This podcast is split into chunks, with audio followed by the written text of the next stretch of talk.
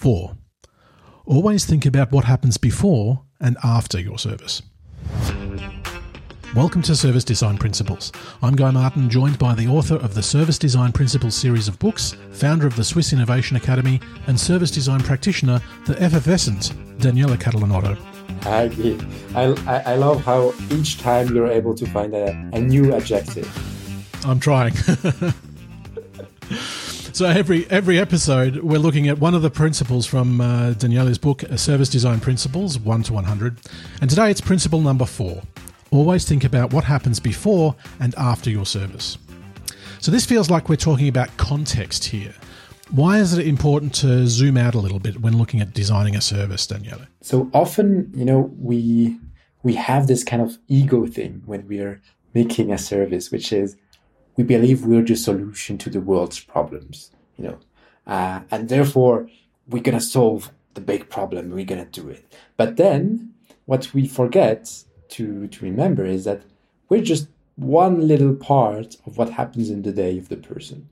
And usually, uh, there is something that happened before, there is something that happened after. And knowing that might help us to just offer what people need and not all of what is already done before and after. Um, so, a good example is I think uh, EasyJet does that quite well. EasyJet, they understood that when people um, book a flight, one of the next thing they do is book a car. You know, and so with the time they learned, okay, so let's make it easy for people to get linked with a car company, with a car rental company directly within our website, because we know that this is the next step. Uh, we we don't just do uh, Geneva to Helsinki. Uh, we can now also help people to uh, get the car there, and then but that you can only know once you think that your service isn't the solution, but it's just one part of what people go through. And I guess it's it's not just the the convenience for the the customer it's also a potential revenue source as well. So it could open up new new revenue opportunities to to do this.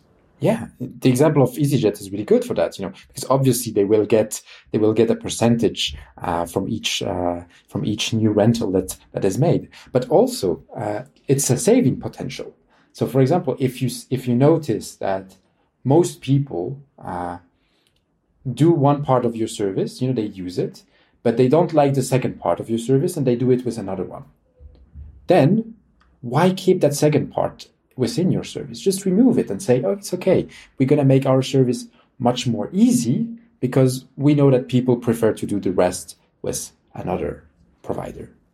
Yeah, I think about um, places where, like as you said, they, they you, are buying something from them, and they're also they're offering something else, but you never uh, take advantage of that.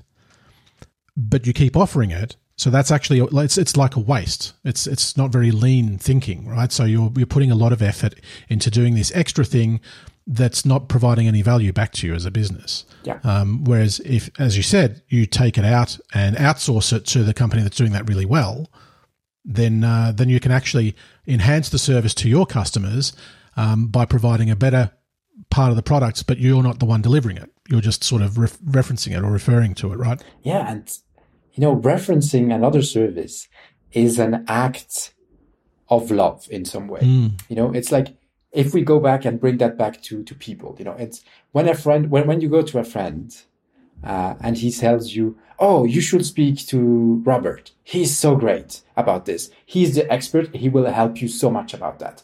I can help you on that bit, but let me call him because he's the world foremost expert on coffee, and he will tell you which coffee machine to buy. And I can bring you to the store to buy it with you. I can do that, but he will help you on the rest. Yeah. It's like, oh, now you don't feel that your friend said, no, I don't want to help you pick a, coffee machine. What you're what you're hearing is like, this guy loves me so much that he accepts his weaknesses and is even ready to send me to another friend.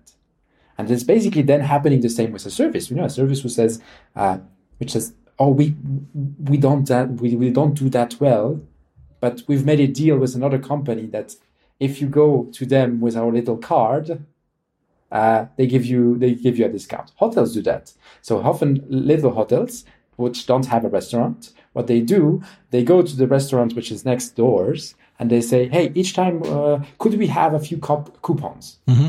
where you know if somebody comes in our hotel, uh, we can send them to to you and they get a, they get a free drink and uh, with the meal that they get. So the hotel stays the hotel, doesn't have to to think uh, about buying uh, uh, more space to build a restaurant and uh, having waiters and all of this stuff. But they still can have that part of the experience. Can they can be part of it? Okay. So what one other thing that I was thinking with this, um, uh, thinking about what happens before your service, like, uh, and, and you mentioned hotels that. Um, if you're arriving late at a hotel, uh, like it's 11 o'clock at night or something, um, the hotel, good ones that I've experienced, they can make an assumption that maybe you've been traveling all day, you're very tired, you just want to get to your room. And so they're thinking about what's happening before you've arrived. So they'll do something to make it easy for you to to get to your room to to fulfill that transaction. So, um, or maybe it's raining outside, and so they've already got an umbrella prepared for you. Or uh, instead of making you stand at the desk, they say, "Let's come over and sit here. You must your legs must be tired," or something like this, right? So this goes directly to that principle, right? You're thinking about where people are coming from before they hit you. Exactly. And you know, how much how much love do you feel when somebody looks at you and says, "Oh, you might have had a very difficult day. Let's let's just sit and take a coffee." Yeah. Yeah. and you don't know the person, but you know that she tried to put herself in your shoes, you know. And then it's like, "Oh, this is an act of empathy. Empathy. It's an act of of, you know, uh, love is maybe a big word, but you know, it's a it's a, it's a small act of love, and this makes a big difference. Yeah. You, you feel seen. You feel understood. Yeah, and I think we can steal a lot from hotels for that because they're really good at that kind of stuff. You know, when you come with a with a shouting kid in a hotel and stuff, and what you see the great uh, receptionists do is they don't take care of you first; they take care of the kid first because they know we're gonna make the parents happy by you know, having one of the receptionists say, "Oh, hello. Do you want me to? Do you want a little car? You know, and and then they, or do you want some crayons to to do a little drawing? And you know, they get the attention of the kid so that you can do the admin stuff relaxed.